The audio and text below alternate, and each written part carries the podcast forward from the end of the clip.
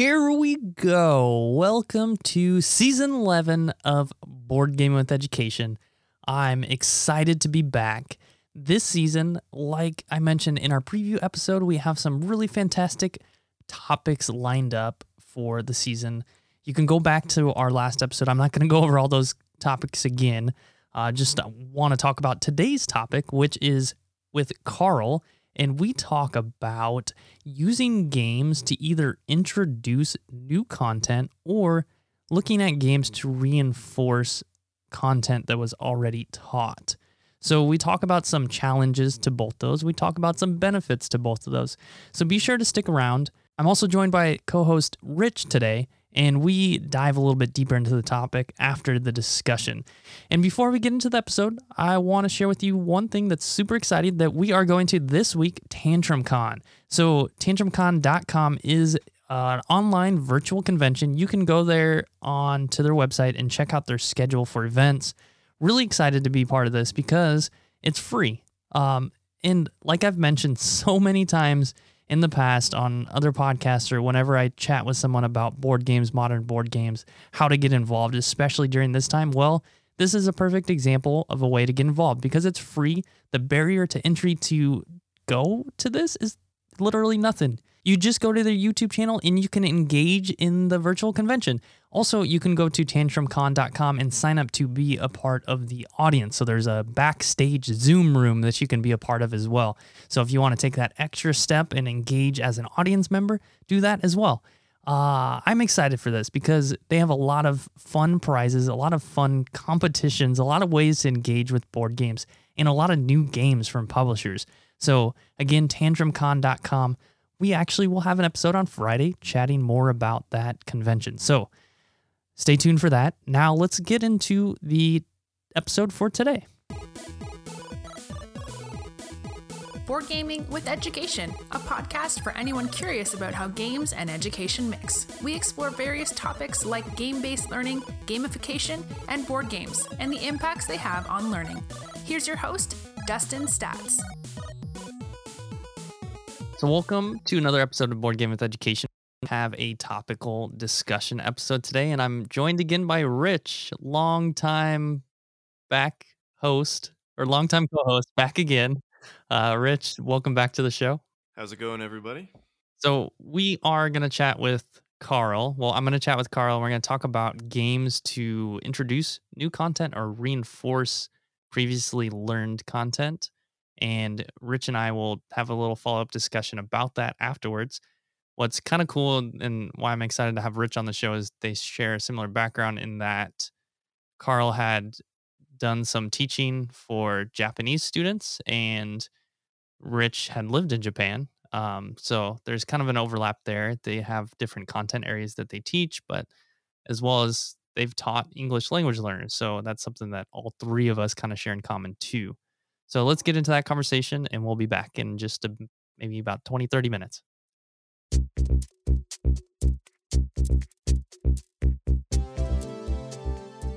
Uh, welcome to another Board Gaming with Education episode. This is a topic based episode, and we're chatting about using games to either reinforce content or introduce new content.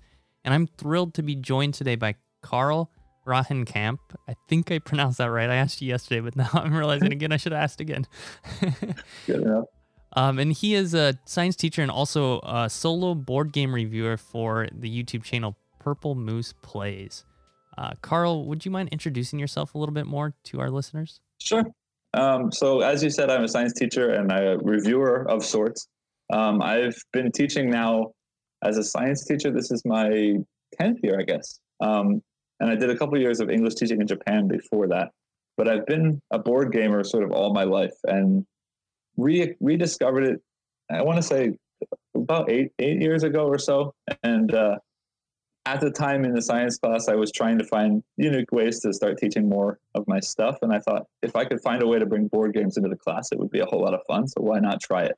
Um, and then as far as the review thing goes, this year with COVID, I was home teaching online and had a lot of time at home, and I've been curious to start doing reviews and playthroughs of videos. So I had a camera sitting around and gave it a shot, and now I've been doing it for the last four or five months, and it's been a ton of fun.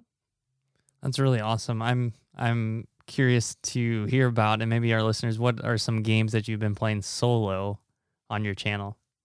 Um, the, the nice thing is I, I enjoy playing new games all the time, so I sort of go through them quickly. I've got a fairly small collection that I rotate through as much as I can. Um, but yeah, the, the most recent one that I've been playing for a preview that's coming up is a Chinese game called Ping Yao First Chinese Banks. It's a dice placement game about banking in ancient China. It's been really pretty pretty cool game to check out, and I'm excited to show the video for that one next month. Awesome. Yeah, I definitely want to check that out too because I mean, we chatted a little bit about um, living abroad in Asia, and I think that's pretty interesting to both of us. I'm sure. All right, so let's let's get into our topic. Uh, the first thing I want to chat about before we get into game based learning or using games in teaching is to look at the broader idea of using games either or not the broader idea of using uh, teaching practices to either reinforce content or introduce new content. So, could you share maybe from your perspective what those two things look like? Sure. I mean, traditionally, you think of introducing content as a lecture, standing in front of the students, sort of teaching them these are the things that you should know and this is how they work. And then, sort of reviewing the content would be giving them a worksheet or, or doing something to have them answer questions to show that they've learned the content. And that tradition is sort of very old and very boring, and I try my best to get away from those old, boring traditions. Um, so introducing content is got to be a, a way that you sort of bring up prior knowledge and prior experience and find a good way to connect to things the students already know to sort of help them pick up new information and connect it and build a structure or some kind of support system that helps them understand what they're learning. Um, I also even when I am lecturing, like to sort of rather than telling the students things, asking them questions that are leading in such a way that they use prior knowledge that I've taught them to sort of make guesses or, or assumptions on things that they haven't really learned about yet, but they should be able to figure out based on what they already know. Um, and then after that, reviewing content could be a, a, variety of ways. Of course, worksheets do work occasionally. Um, conversations with a partner or a group in the class um, hands-on activities, of course, in a science class, there's lots of usage of, of demos and labs and those kinds of things to actually try out the things you've learned and show that you can understand things in a real life situation. Um, but it's always a challenge to find out, to, to come up with new and interesting ways to review or to make sure the students have actually picked up what you're hoping they picked up on. That's really awesome. You gave me, you also gave me some flashbacks of being in high school in the lab and trying to uh, replicate some experiments and not really right. not doing it doing it the way it's supposed to all the time.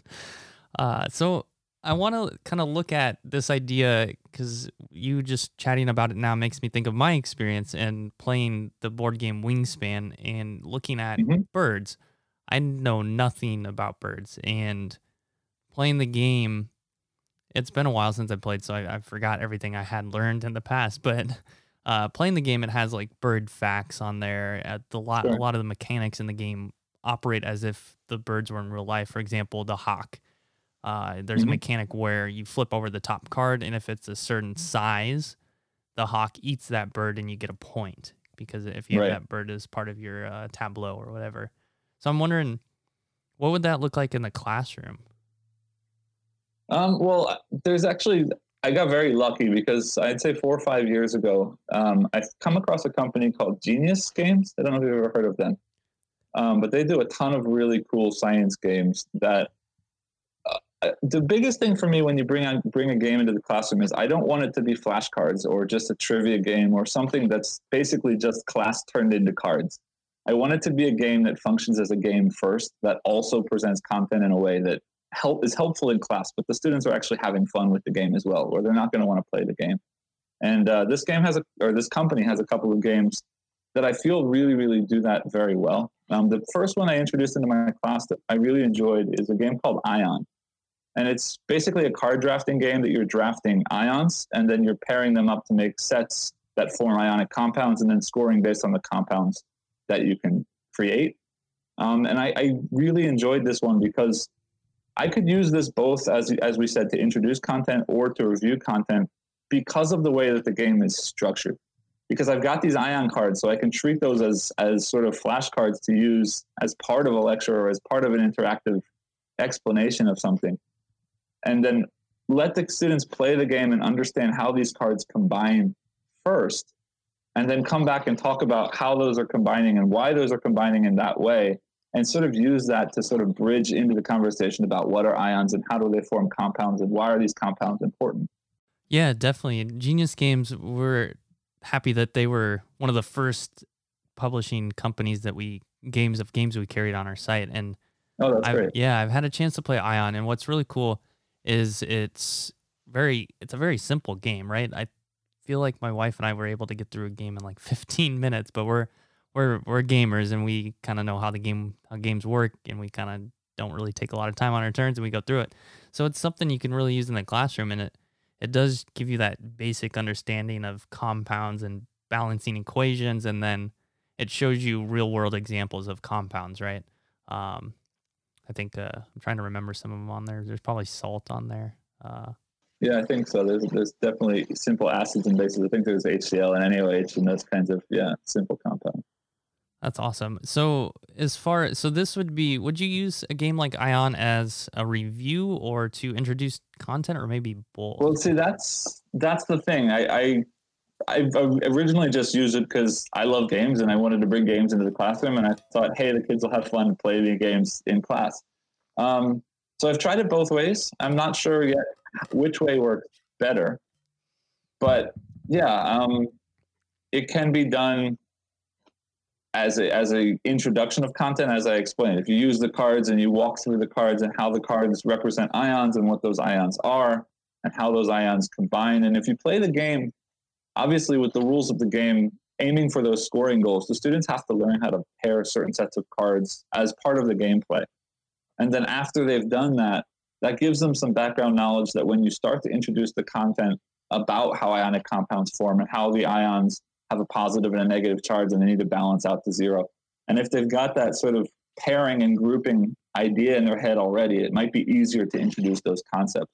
But at the same time, if I've already taught them those concepts, playing that game is a good way for them to go back in and, and have a chance to sort of play around with the ideas that they've learned already and really see physically how these things are combining together. I mean, not in a chemical way, but at least in a, in a grouping sort of way to, to turn into these compounds. So I think it works in either direction. I'm not sure yet which is better, but I think they're both worth exploring. Right, right. That's I mean that's really solid point is it probably can be used for both, right? It's kind of a idea that's worth exploring. Um trying to think as far as my experience as far as using it to introduce new content. A lot of times for English language teaching, I would say it's more of a way to practice what was already introduced. Um, yeah, I don't know if do you have any experience as far as using games in an English language classroom? I don't know. I'm trying to think of ways maybe you would be able to use a game to introduce new language, but I think that would be a challenge, right? Yeah, I think in an English class, I mean, introducing would be tricky. I mean, I think, I mean, I've only taught in ESL classes, so most of our sort of content was new phrases or new vocabulary or things like that. And generally, we just started by sort of just introducing those phrases, practicing those phrases, and then, yeah, creating a game that allowed the students to make use of those phrases in the game. So using it as an introduction of content in the English class might be tricky. Right. Yeah, I think that would be very challenging. I I'd be curious to hear if anyone's listening, they have any ideas as far as using a game to introduce language.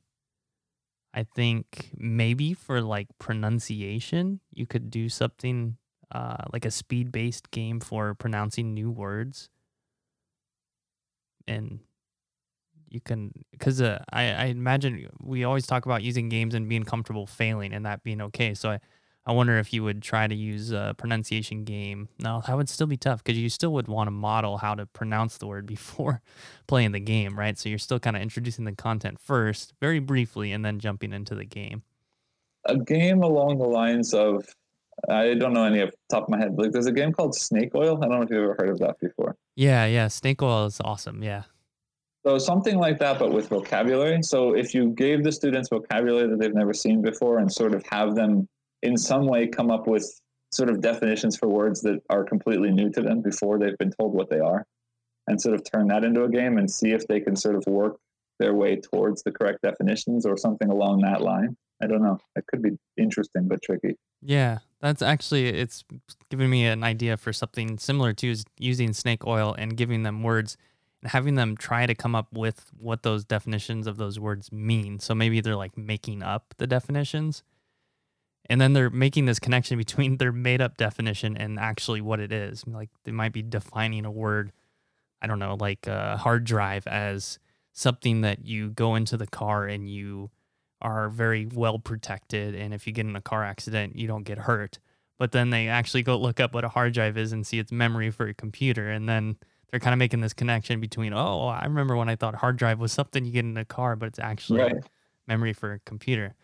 Um, yeah, I don't know. So that's that's kind of an interesting uh, idea to explore, I guess. Uh, what would you say? What are some good ways or ways you've maybe used in the past, or ideas we can think of as far as uh, reinforcing content?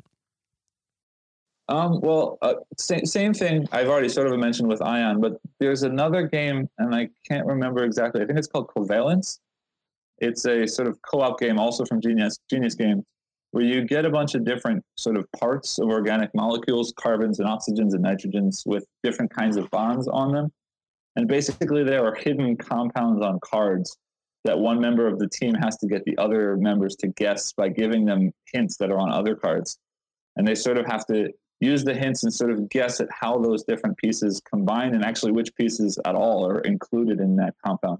So that's something that after you've already learned about covalent bonding and how things combine together and you know how many bonds each element can make and those kinds of things that once you've got that sort of baseline understanding that you can start you have enough information to start making these predictions and try and figure out how these compounds are made. So I think that game works pretty well as a review of that content. Right. Yeah.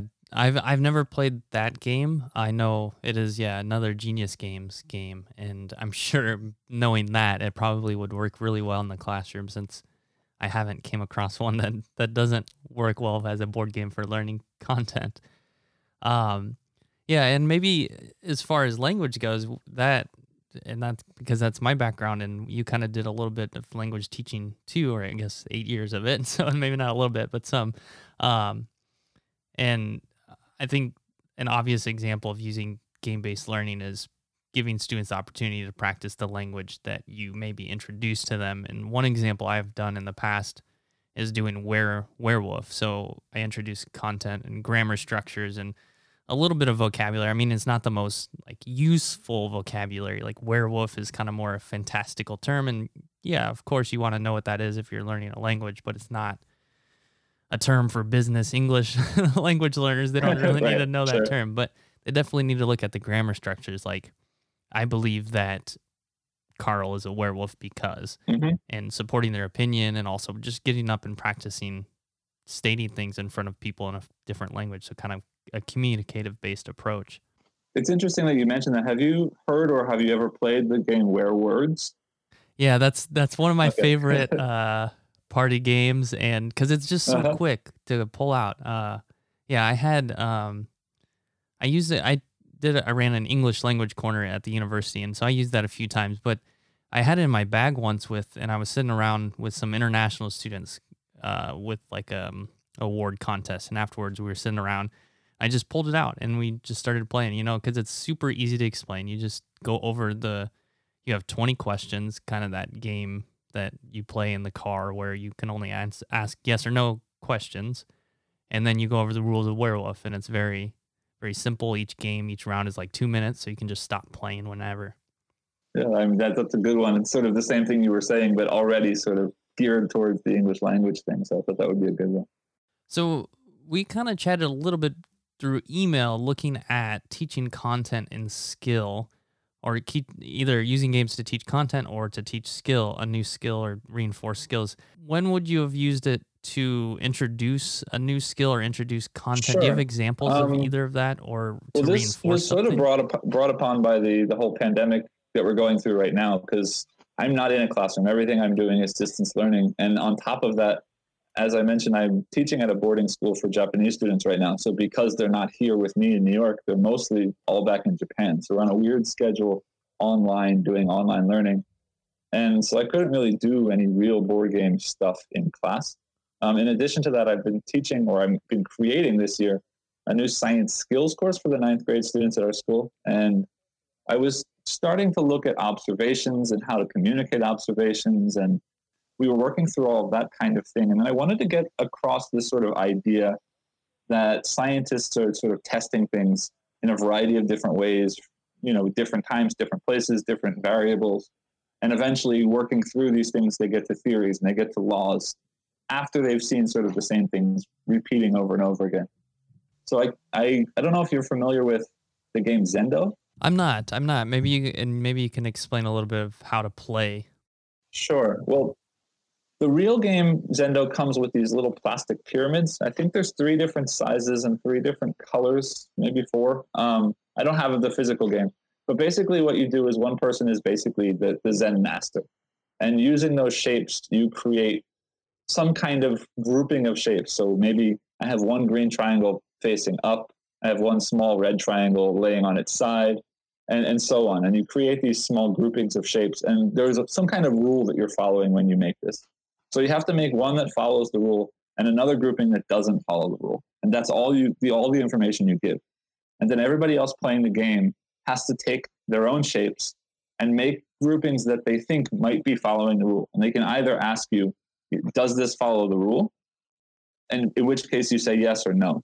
Or they can say, I know the rule, and they tell you what the rule is. And if the rule is correct, then of course they've won the game. But if the rule is incorrect, you have to show them a grouping that follows the rule that they've given you, but doesn't follow your own rule.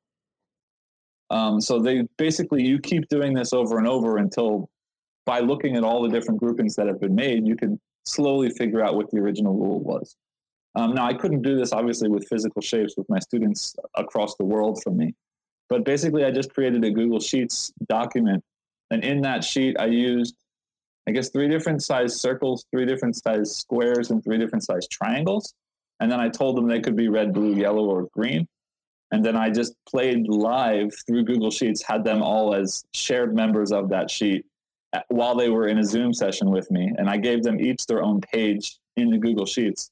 So basically, anytime somebody had a, a guess, they would tell me, I would jump to their sheet and tell them yes or no and we played like that live on the internet and it, it really worked to help them understand this idea of iterative testing towards figuring out some kind of rule or the way the world works kind of a skill That's really awesome, and I'm I look at it as a way to maybe reinforce some uh, deductive skills too, where if A equals B, then B must be C. I don't. that's not really my expertise, but no it's for sure no but it was great because now that i've done this as soon as i got done with that class i started thinking all right once we're back in the classroom there are games like cryptid um, there's a brand new one from renegade called the search for planet x. And these are all sort of games that have the same idea where you're looking at things on the board or looking at situations in the game and trying to come up with some hidden rule or some hidden information. So i think these all of these kinds of games would work really well in the same situation Right. Yeah, the search for Planet X is one that we had played. I think it was it was one that we had I had played one of the m- like a game that I played more than others this year. Uh I I like it. It's a really good game, but I think my wife really enjoys it a little bit more and, and she thinks it's a Well, I was I was excited for my I mean as a solo game reviewer and just a solo game fan in general. It's the first time I've ever seen a deduction game that can be played solo because it has the app support with it, and I was really excited about that. Right. Yeah, the app I I I really I don't know. I I get really excited when I play it, but then I think I just get frustrated when I am not correct. but yeah, essentially uh, for anyone that hasn't played Search for Planet X, you have to deduce where Planet X is based on different variables because it's either close to asteroids or away from comets or away from a dead planet. So I, I mean there's different different rules. Those aren't the rules, but it's based off different rules, based off different sectors on the board. Um, and the app helps you like kind of check your answers. It kind of reminds me of those old puzzles when we were kids. That that's like uh, Steve is the tallest student, and student C is standing next to student D, and Jennifer has a dog. Which one has three sisters? You know what I mean? It's it's those kinds of deductive puzzles. But you said that the, the goal was to find Planet X, and that's true. But the other thing that I really enjoyed about that game is it's a bit more forgiving because you don't win the game by finding Planet X. You're finding a bunch of small things along the way and scoring points for that as well. So even if you're sort of doing decently well and finding lots of things slowly, even if you're not the first one to find Planet X, you could still potentially win the game. And I thought that was kind of interesting. Right, right. I I'm trying to remember if anyone because we played it probably like five times. Um, I lost every time, so I don't really remember. sure. Yeah. Awesome. Um, uh, so Carl, do you have any last words of advice to teachers or anything else to share as far as using games to either introduce new content or reinforce content before we head into our game? I mean, basically, I I would just say if it's something that interests you, definitely go for it, try it. Um, I can't say that it's been 100% easy to get it done. It does take a lot of class time to explain rules a lot of the time, especially I'm working at a school with a very big ESL population. So sometimes it takes more time to explain things than I think that it should.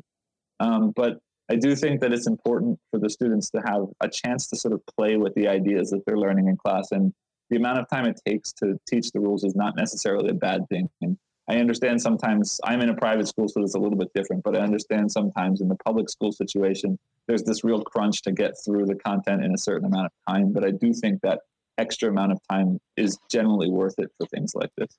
Right. I forgot we were kind of chatting about that through email, and I I I agree with you. I think that the I don't know if I want to say the the playing the game that using the game that takes away the time you have for learning is really I don't I, like I don't even want to say take away because when you're playing a game even even if it's not necessarily related to your content you're still forming these relationships and building relationships with your students. You're you're seen as a teacher that is a bit more excited and playful, and that in itself helps the learning process in your classroom and in your uh, culture that you develop in your classroom. You know, students are more excited. You know, they're more they know their teacher cares because you're taking those extra steps to help engage them in the learning. I will, however, say, and I learned from experience, make sure the students are playing the games and the students understand how to play the games before you jump in and play with them because I I made the mistake of of joining in with a group because they didn't have enough numbers, and then there were one or two other groups that were lost, and I wasn't able to walk around the room helping them figure out how to play the game. So make sure the students are playing correctly before you uh, go play with a certain group. Yeah, definitely. I know. I we were just on it. I was just chatting with someone about playing a game that requires secret roles and I w- had the hindsight of not playing because if I were to play, I would have a secret role and then I couldn't help people understand their secret roles. And that's a situation where it's a game that you you really need a moderator because if someone has a secret role and they don't know what it does, they're just not going to engage in the game.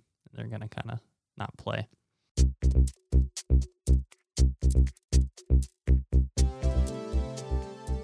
All right, Carl. So stick around. We'll be back with you and Rich for our game, but we're going to chat with Rich a little bit more about this topic.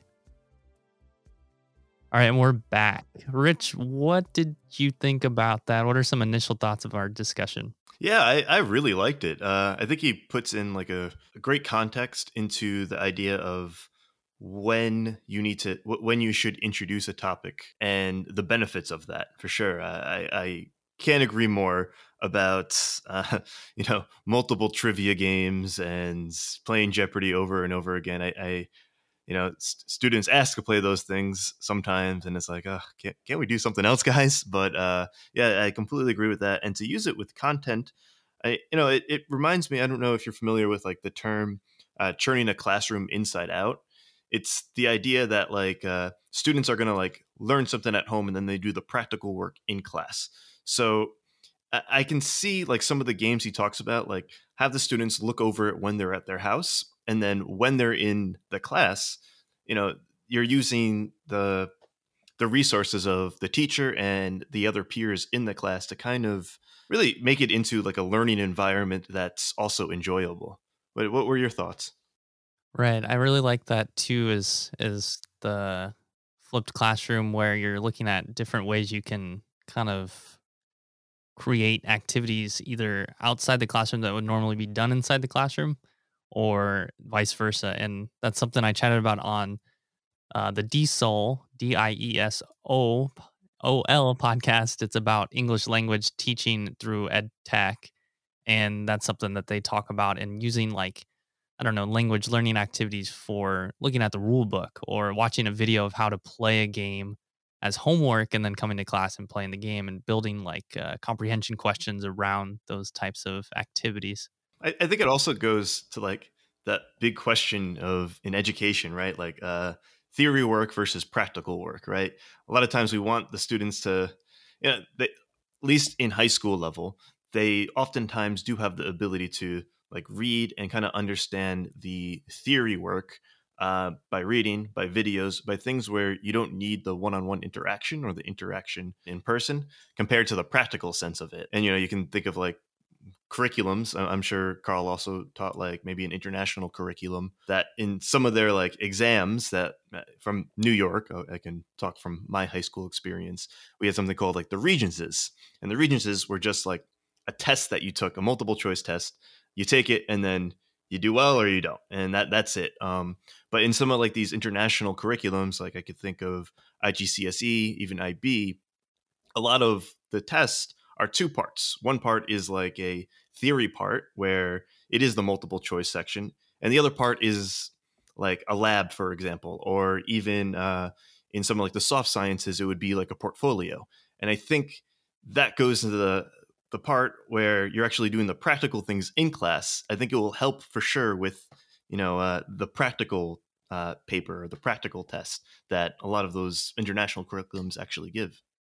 Right, and that's what I think what games do really well too is show theory and practice. Right, you're playing the game through the practice of whatever you know whatever that theory might be. I I love. I wish my background was in psychology. I just kind of look at some games through psychology just for fun, but just looking at some of the theories within games, either psychology and economics are huge. There's huge theories, economic theories within game systems, which is just crazy. What so one thing we talked about, maybe you can touch on a little bit, and I'd be curious because I am we kind of came up with a solution and I was trying to think of one and you have some experience with teaching language or even if you have experience with your background in history, how would you use games to introduce new content? I think that's the that's the one thing that's um, kind of you have to be willing to take a leap of faith as a teacher when you do that. Um, do you have any any examples of times you would do that? Yeah, it's funny you say that now because I was just talking to some of my uh, co-teachers, and we're all saying like, you know what, the administration has been pretty relaxed lately, just because of COVID, and they have a good understanding of the stress the teachers are going on. So I, at least I feel now a little more willing to take those risks and willing to I wouldn't say have a failed class, but have a class where I can learn from faults. That's right. a really nice political way to say that. Um, right. But yeah, uh, so uh, I, I think to introduce it, kind of, kind of as we we said, like I know a lot of these games they have YouTube channels or YouTube videos at home, have students, depending on their age, as their homework or their assignment that they need to do for the next class, watch it, have them even take notes on that if needed. And then when they come back, it, it will be, at least they'll have a background about it. Because, you know, even when you teach a content, uh, you, you shouldn't just have students start from scratch. Uh, it's, it's probably pretty similar when it comes to some sort of game or activity that you're going to do. Right. Right. I think all teachers are very familiar with the concept of scaffolding and mm-hmm. bringing them into to playing the game. That's really important when, and that's something we t- talked about on the podcast in the past. Is just teaching games to players, like just not even in a classroom, but just teaching a player how to play a game. You kind of have to scaffold the game and how to do that for the the player. Yeah. So I, I think as you were mentioning, like even if you gave like the written, you know, rules of the game for homework assignment, have them come back, and they already have some sort of basic idea how to do it, and then you can kind of explain it on your own if they on your own if they have any questions or concerns or something along those lines. Right, right. And I love your uh, political correct way. And another podcast I listen to is the Professor Game podcast, and he always starts with this question, and it's, "What is your first first attempt in learning or fail for using game based learning and gamification?"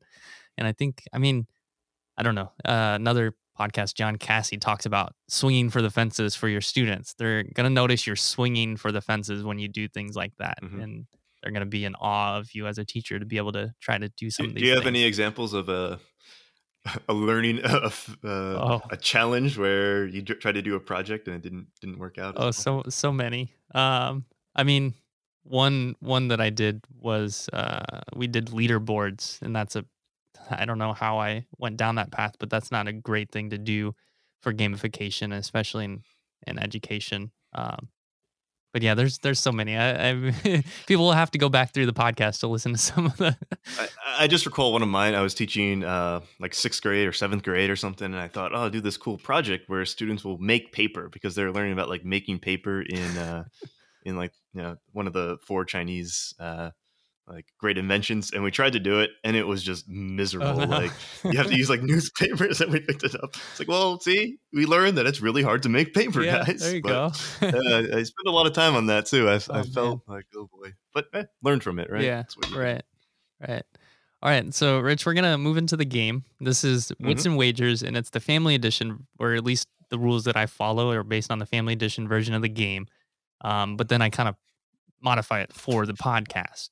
And actually, as of this recording, or very soon, we'll have this game in our store on boardgamingwitheducation.com. Super excited, actually, because I love this game, and it's a great game to kind of do at the beginning of class as like a classroom culture exercise or like to kind of grow a culture through games. But the game, so I'm going to give you a statement and Okay. it might be like how tall is Eiffel Tower and you'll have to give me a number. How tall is Eiffel Tower in feet and you'll give me a number and after you give me the number, I'm going to give you three other numbers. So you can choose to stick with your number and double down on it or Mm. choose a different one. If you choose a different one and that one's closest to the actual number, you get one point. If you double down on your number and that one's actually closer, you get two points. Then you can score one more point against Carl. So if yours is closer than Carl's, you get one more point. So you could end up being, you could end up tying, you could end up winning. So we'll see how it plays out. You're actually do I win? I haven't won a game. yeah, you're you're 0 for 2. you're this is the first time doing this on the podcast. This game I've recorded a couple other uh times of this game with just the one other person. So this is the first time bringing the second person onto it. So I'm hoping this turns out well.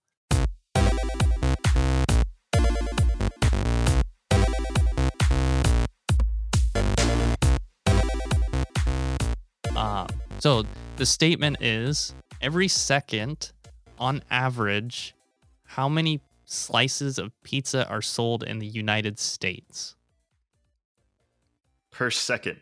per second? How many slices of pizza are sold?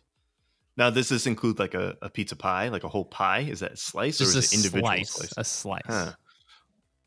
All right, okay, I'll put some of my ideas. I, I feel like slices of pizza are really more of a like a New York East Coast thing.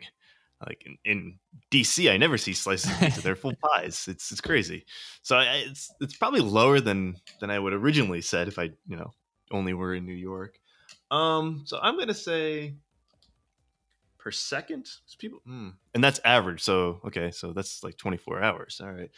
Um, I will go with 14. 14 per second. Is it the world or just the U.S.? the U.S., just the United States. 14. 14. Yeah, 14 All right. seems. And for anyone listening, and then, and for anyone listening that wants to play along, I'm gonna play for you Carl's answer. Rich did not hear this answer yet, so this is just for you listening. We're gonna listen to Carl's answer. Here we go.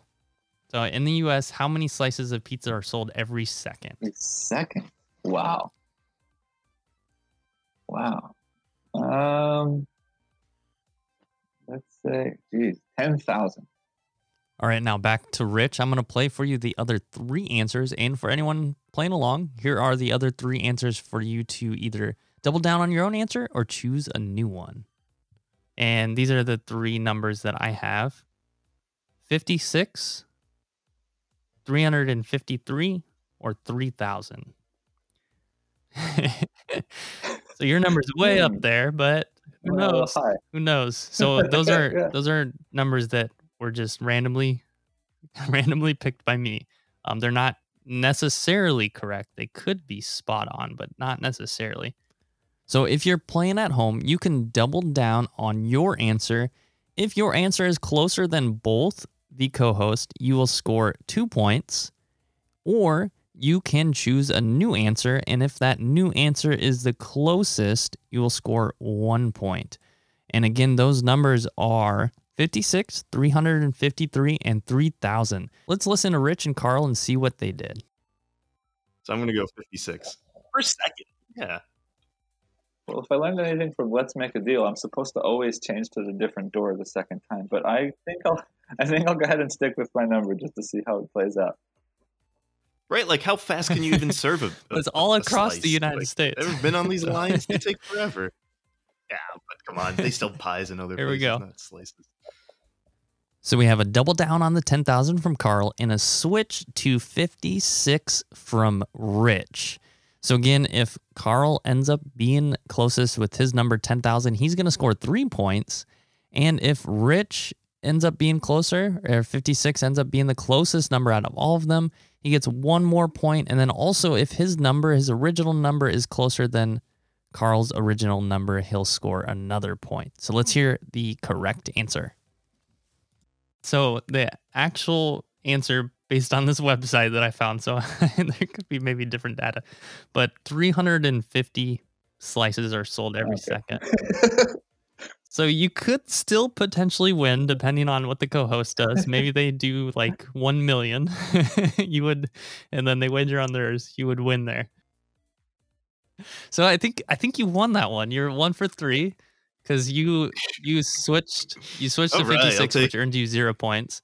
Carl doubled down on 2000 which earns him 0 points cuz neither of those are closest. The closest was 353, but the answer was 350, which makes your answer closer than Carl's. So you get a point. All right. Yeah. So I'll take one, the W. one nothing. Take the win when you All right, can. Rich, thank you again for coming on the show. And Thank you for having me. I hope your second semester of the pandemic turns out okay. And hopefully next year we'll be back in the classroom and we'll see you on again, hopefully before the end of the semester. All right. Sounds good. Have a good day. All right. So thank you for playing, Carl, and thank you for coming on the show. If anyone wanted to reach out to you, your YouTube channel is Purple Moose Plays. Uh, where would they find you outside of that? Um, otherwise, I also run it. My actually, I'm more more active on Instagram. Same thing, Purple Moose Plays. I don't really have any sort of public education. I should be working on a Twitter or something, but I unfortunately don't have anything. But if you do want to reach out to me through Instagram about education rather than gaming, I'd be more than happy to talk to you that way as well. Awesome. Yeah, I think um, it's it's hard to juggle those things. I remember I was running my personal Twitter account that was more like uh, teacher and fun board game stuff, and then I was trying to run a board game with education Twitter. I was like, all right, I'm just giving up. I'm just using the. Well, I, I created one. I took a teaching with technology course as part of my master's degree a couple of years ago, and I created a Twitter account with that, and it was active for about a month or two, and then I just yeah got busy with other things, and it sort of fell to the wayside. Right. Yeah, right. Totally. All right, Carl, Carl, thank you again for coming on the show. Yeah, thanks for having me. It's been fun. Thank you for listening in this week. If you liked what you heard, be sure to let us know. You can find us on social media as Board Gaming with Education or BGE Games, or email us at podcast at boardgamingwitheducation.com. If you want to support our podcast, be sure to check out our support page on our website. As always, teach better, learn more, and most importantly, play more. Thank you for listening, and until next time.